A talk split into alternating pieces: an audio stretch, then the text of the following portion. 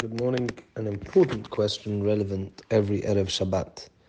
Do I have to wear clothes for Shabbat that have been washed, or can I wear clothes that are not dirty, but they haven't just come out of a washing machine? The answer to this question is that the Or L'Tzion writes that there are two different types of clothing. There are the types of clothing that people will wear on their skin, undergarments, clothing like underwear, vests, things like those, where people, after wearing them once, consider them to be sweaty. It's felt, it's murgash, it's felt, it's experienced by us that they're not clean, they're not fresh. Something like that needs to be renewed for Shabbat. In other words, underwear or vests or anything like that, socks, should not be worn on Erev Shabbat for Shabbat unless they are fresh, unless they have come out of the cupboard and they, they've, they've been washed. They haven't been worn since the last time that they've been washed.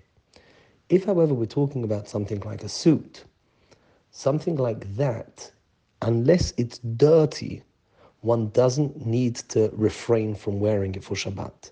So even though the last time the suit went to the dry cleaners was a few weeks ago, Nevertheless, one can still wear it for Shabbat. If it's dirty, that's not kavod Shabbat, and of course it needs to be taken to the dry cleaner. It's very logical to suggest that even a suit, if it's been worn for many times to the degree that people would feel that this level of it being worn is already, it's not not mat'im, it's not na'im, it's not pleasant. It's got a feeling of being old, so to speak. Then in that case, it's very logical to say that even according to the Or L'Tzion, those would need to be sent to a dry cleaner too. Now, there is one piece of clothing that's sort of in between these two, at least for men, and that is a shirt. A shirt, a white shirt, even though it's not mamash a ze'ah, it doesn't really sit on the skin of a person, only, only a small part of it does. Nevertheless, most men, after wearing a shirt for one day, already consider it slightly old. Some might wear it for two days, but it's, it's already normally not Kvod Shabbat to wear a shirt that's been worn for an entire day prior to going into Shabbat. So a person should make sure that the shirt has been washed, it hasn't been worn since the last time it's been washed, and it's been ironed, because it's very noticeable when a shirt is not ironed.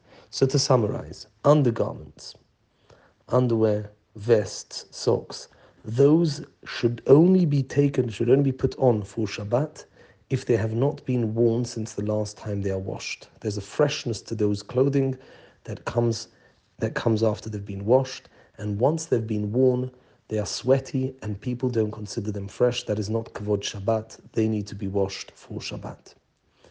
When it comes to something like a suit, it is absolutely fine as long as the suit is clean and not dirty to wear it for Shabbat. It is logical to suggest that even that has a limit. If you're going many weeks without dry cleaning a suit, it's mistaber that even that becomes sweaty to a degree that people would consider it unpleasant to wear. A shirt should be washed and ironed for Shabbat, seeing as it's evident, it's clear, it hasn't got the fresh look if it's been worn or it hasn't or it hasn't been ironed before Shabbat. Baruch Adonai Amen